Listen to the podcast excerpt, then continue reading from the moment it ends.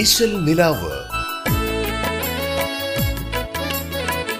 മലബാറിന്റെ സ്വന്തം ഇശലുകളുടെ ചരിത്ര കഥകളുമായി ഇശൽ നിലാവ്.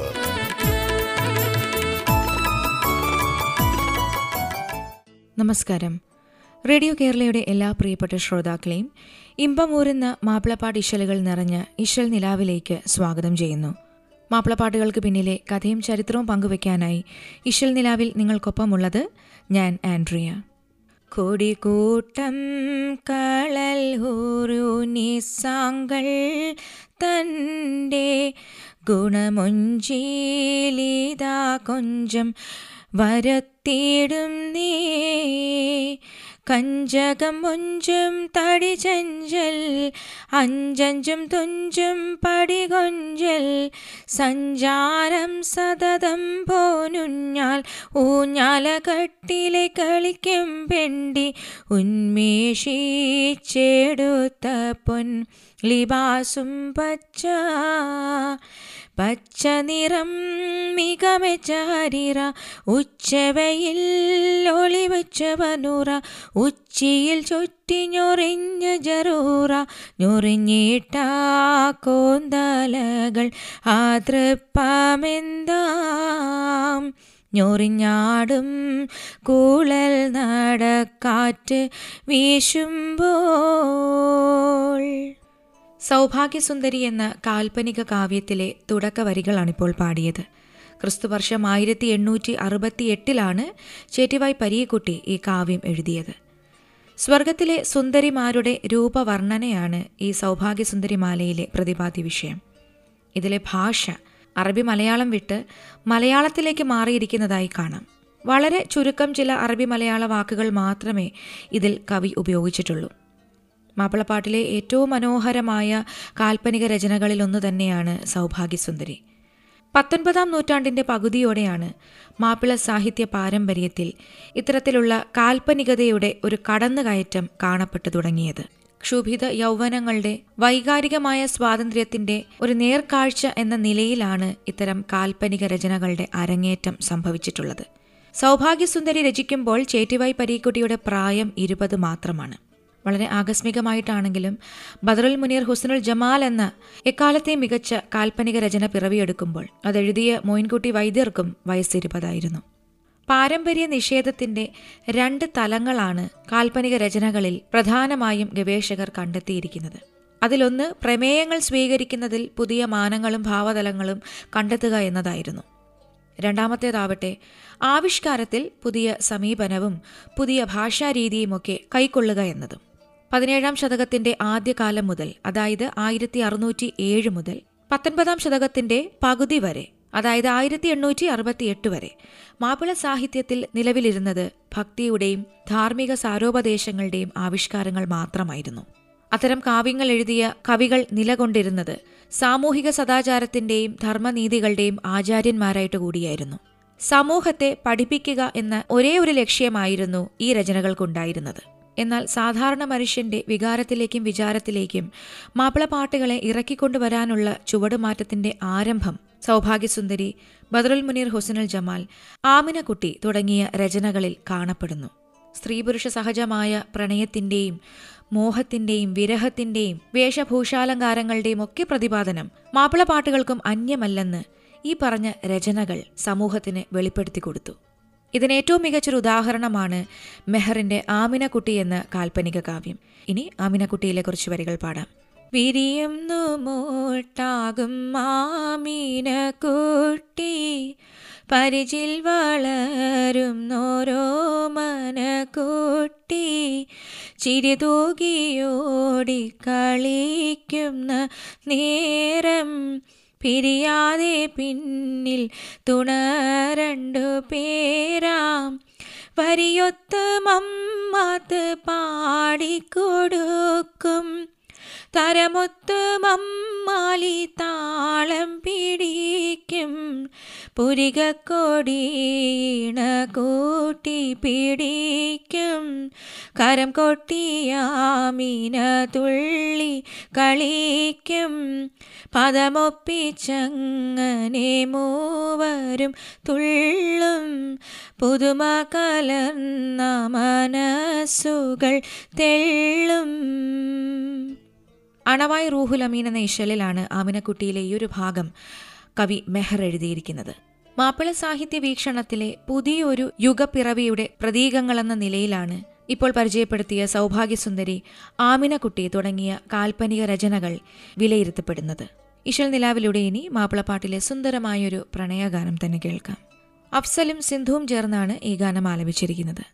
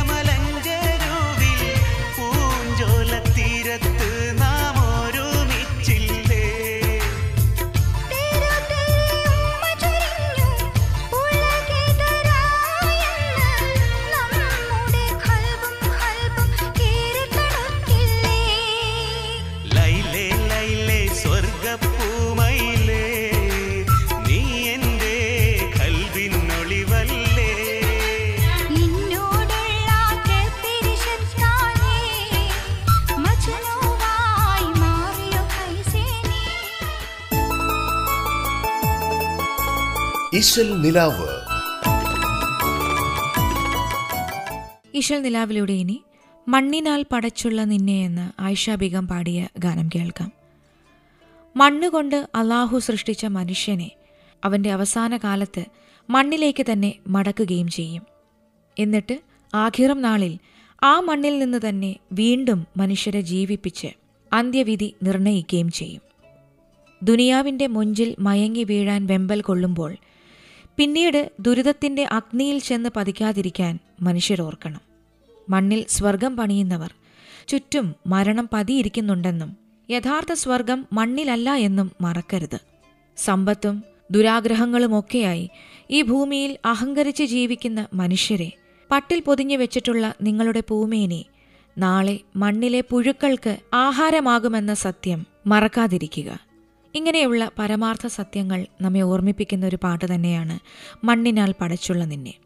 ഇതാലപിച്ച ഐഷ ബീഗം എന്ന ഗായിക കഥാപ്രസംഗ മേഖലയിൽ നിന്ന് പിന്നീട് മാപ്പിളപ്പാട്ട് രംഗത്തേക്ക് കടന്നു വന്നൊരു വ്യക്തിത്വമാണ്. മഹത്തായ സന്ദേശങ്ങൾ നിറഞ്ഞ ധാരാളം ഗാനങ്ങൾ ഈ ഗായികയുടെ ശബ്ദത്തിൽ പുറത്തു വന്നിട്ടുണ്ട്. അതുകൊണ്ട് തന്നെയാണ് ഇന്നും മാപ്പിളപ്പാട്ട് ആസ്വാദകർ ഐഷ ബീഗത്തിൻ്റെ ഗാനങ്ങൾ ഏറ്റുപാടുന്നത്. ഇശൽ നിലാവിലൂടെ ഇനി മണ്ണിനാൽ പടച്ചുള്ള നിന്നെ എന്ന ഗാനം കേൾക്കാം.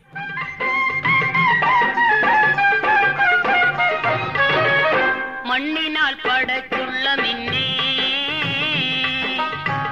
മണ്ണിലേക്കല്ലോ മടക്കുന്നു പിന്നെ ആ മണ്ണിൽ നിന്നും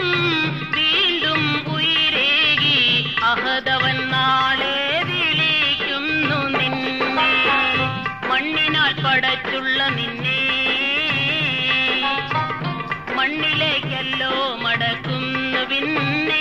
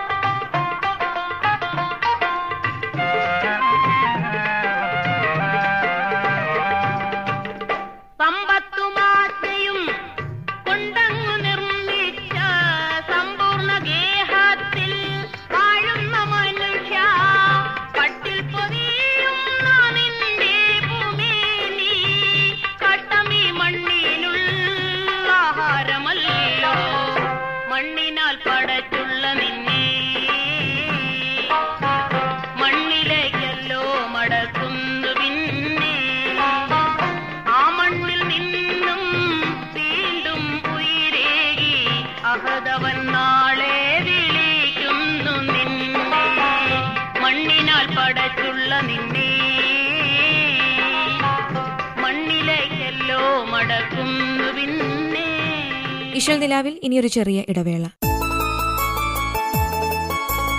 ഈശ്വൽ നിലാവ്,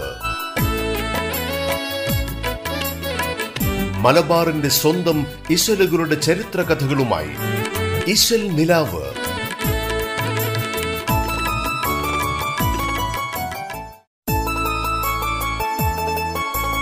ഈശ്വൽ നിലാവ്, മലബാറിന്റെ സ്വന്തം ഈശ്വലുകളുടെ ചരിത്ര കഥകളുമായി. ഈശ്വൽ നിലാവ്.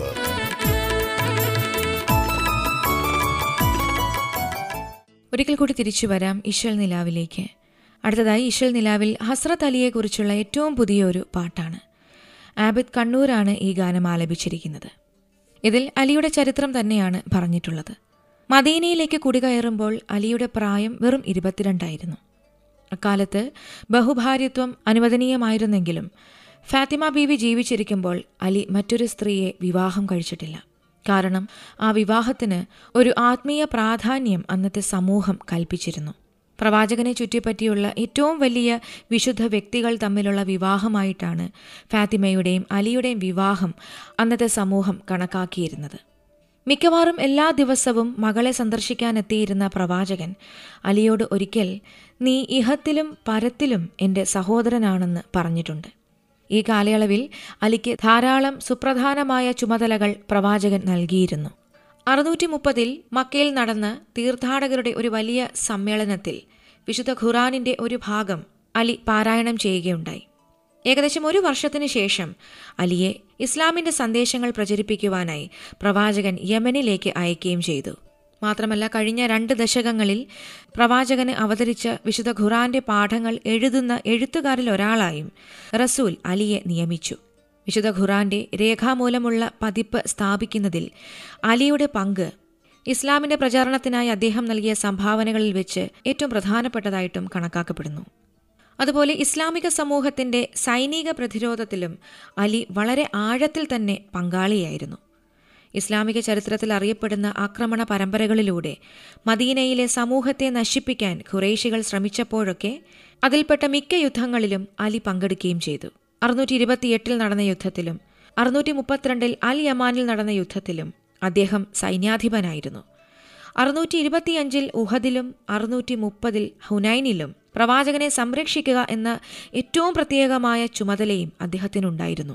ഖുറൈശി പടയിലെ പ്രമുഖ യോദ്ധാവായിരുന്ന തൽഹ ഇബ്നു അബി തൽഹ യുദ്ധം ചെയ്തുകൊണ്ടിരുന്നപ്പോൾ തനിക്കെതിരെ അയക്കുന്ന ഏതൊരു മുസ്ലിമിനെയും താൻ പരാജയപ്പെടുത്തുമെന്ന് വീമ്പിളക്കിയിരുന്നു.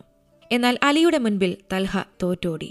താൻ പരാജയപ്പെട്ടു എന്നറിഞ്ഞപ്പോൾ അലിയോട് കരുണയ്ക്കായി തൽഹ അപേക്ഷിക്കുകയും ചെയ്തു. അലി തൽഹയെ വെറുതെ വിട്ടപ്പോൾ കർമ്മ അല്ലാഹു വജാഹു, അതായത് ദൈവം കുലീനതയാൽ അവന്റെ മുഖത്തെ പ്രകാശിപ്പിക്കട്ടെ എന്ന് പറഞ്ഞുകൊണ്ട് തൽഹ അനുഗ്രഹിക്കുകയും ചെയ്തു. ഈ അനുഗ്രഹം പിന്നീട് അലിയുടെ സ്ഥാനപ്പേരുകളിലൊന്നായി മാറുകയും ചെയ്തു. പിന്നീട് ഇസ്ലാം അറേബ്യയിലുടനീളം വ്യാപിക്കാൻ തുടങ്ങിയപ്പോൾ പുതിയ ഇസ്ലാമിക ക്രമങ്ങൾ സ്ഥാപിക്കാൻ അലിയാണ് അന്നത്തെ പ്രമുഖരെ സഹായിച്ചത്. അതുപോലെ തന്നെ അറുന്നൂറ്റി ഇരുപത്തിയെട്ടിൽ പ്രവാചകനും ഖുറേഷികളും തമ്മിലുള്ള സമാധാന ഉടമ്പടിയായ ഹുദൈബിയ കരാർ എഴുതാൻ പ്രവാചകനോടും മറ്റു സ്വഹാബത്തുകളോടും നിർദ്ദേശിച്ചതും അലി തന്നെയായിരുന്നു. അറുന്നൂറ്റി മുപ്പതിൽ പ്രവാചകൻ മക്ക കീഴടക്കിയപ്പോൾ ആ കീഴടക്കൽ രക്തരഹിതമാകുമെന്ന് ഉറപ്പ് നൽകാൻ അദ്ദേഹം അലിയോട് ആവശ്യപ്പെട്ടിരുന്നു. അലി പ്രവാചകന്റെ കൽപ്പന പൂർണ്ണമായി അനുസരിക്കുകയും ചെയ്തു. അവിടുള്ള എല്ലാ വിഗ്രഹങ്ങളും തകർക്കാൻ അലിയാണ് ഉത്തരവിട്ടത്. പിന്നീട് അറുന്നൂറ്റി മുപ്പത്തിരണ്ടിൽ ഗാദർ ഖുമിൽ വെച്ച് തന്റെ അവസാന തീർത്ഥാടനത്തിന് ശേഷം മദീനയിലേക്ക് മടങ്ങുമ്പോൾ അലിയെക്കുറിച്ച് പ്രവാചകൻ ചില പ്രസ്താവനകൾ നടത്തിയിരുന്നു. ആ പ്രസ്താവനയെക്കുറിച്ച് രണ്ടഭിപ്രായങ്ങൾ ഇന്നും നിലനിൽക്കുന്നുണ്ട്. അലിയുടെ ഖിലാഫത്ത് കാലം എന്നത് അറുന്നൂറ്റി അൻപത്തി ആറ് മുതൽ അറുന്നൂറ്റി അറുപത്തി ഒന്ന് വരെയാണെന്നാണ് ചരിത്രത്തിലുള്ളത്. ഈ ഒരു കാലഘട്ടം അദ്ദേഹത്തിന്റെ ജീവിതത്തിലെ ഏറ്റവും പ്രക്ഷുബ്ധമായിരുന്ന ഒരു കാലഘട്ടമായിട്ടുകൂടി ഇസ്ലാമിക ചരിത്ര താളുകളിൽ നിന്ന് നമുക്ക് മനസ്സിലാകും. മുഹമ്മദ് ഉൾപ്പെട്ടിരുന്ന ഖുറേഷി വംശമായ ഹാഷിമികളുടെ അവകാശങ്ങൾ അലി സംരക്ഷിച്ചതുകൊണ്ട് തന്നെ ഖുറേഷിയിലെ പല അംഗങ്ങളും അലിക്കെതിരെ തിരിഞ്ഞു. തന്റെ മുൻഗാമിയായിരുന്ന ഖലീഫ ഉസ്മാനെ വധിച്ചവരെ പിന്തുടരുന്നതിൽ പരാജയപ്പെട്ടുവെന്നും ഉസ്മാന്റെ അനുയായികളെ ഭരണകാര്യങ്ങളിൽ നിന്ന് പുറത്താക്കിയതും അലിക്ക് ശത്രുക്കളെ ഉണ്ടാക്കിക്കൊടുത്തു. അങ്ങനെ കൂഫയിലെ മസ്ജിദിൽ പ്രാർത്ഥിച്ചുകൊണ്ടിരിക്കെ അറുപത്തിമൂന്നാം വയസ്സിൽ വിഷം പുരട്ടിയ വാളിനാൽ തലയിൽ വെട്ടേറ്റ് ഇമാം അലി മരണപ്പെടുകയും ചെയ്തു. അലിയുടെ ഏറ്റവും മഹത്തരമായ ഈയൊരു ജീവചരിത്രമാണ് ഈ ഒരു ഗാനത്തിലൂടെ സൈനുൽ ആബിദ് മനോഹരമായി കുറിച്ചിട്ടിരിക്കുന്നത്. മരുഭൂവിലായി ഉദിച്ചൊരു റസൂലിന്റെ മരുമകൻ അലി ഹൈദർ എന്നവരെ, മഹീദിലായി തുരുക്കിന്റെ കരുത്തുള്ള ഉശിരേറെ നിറങ്ങുള്ള പുലിയവരെ, മരുഭൂവിലായി ഉദിച്ചൊരു റസൂലിന്റെ മരുമകൻ അലി ഹൈദർ എന്നവരെ, മഹീദിലായി തുരുക്കിന്റെ കരുത്തുള്ള ഉശിരേറെ നിറഞ്ഞൊരു പുലിയവരെ.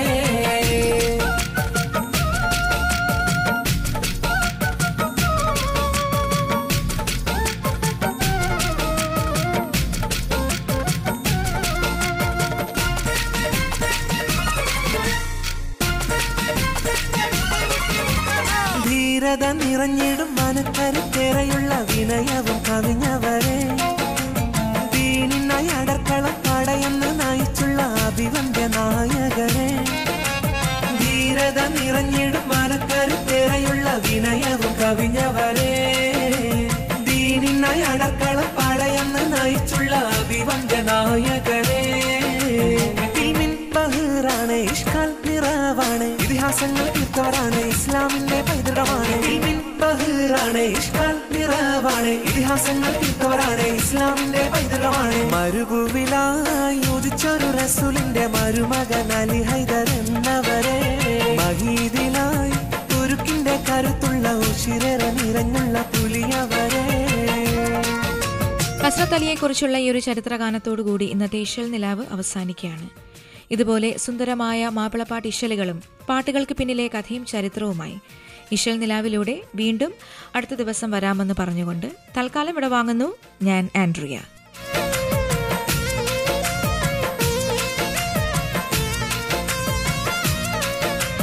ഖൈബറിൻ വിരിമാറിൽ ജിഹാദിന്റെ വിജയത്തിൽ കൊടിനാട്ടിയുള്ളവരെ, ഖൈറായ നബിയോർക്കും ഹുബൈറെ നിറഞ്ഞുള്ള ഫാത്തിമ സൗജവരെ, ഖൈബറിൻ വിരിമാറിൽ ജിഹാദിന്റെ വിജയത്തിൽ കൊടിനാട്ടിയുള്ളവരെ, ഖൈറായ നബിയോർക്കും ഹുബൈറെ നിറഞ്ഞുള്ള ഫാത്തിമ സൗജവരെ.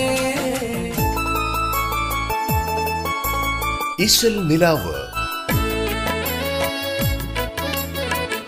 മലബാറിന്റെ സ്വന്തം ഇശലുകളുടെ ചരിത്ര കഥകളുമായി ഇശൽ നിലാവ്.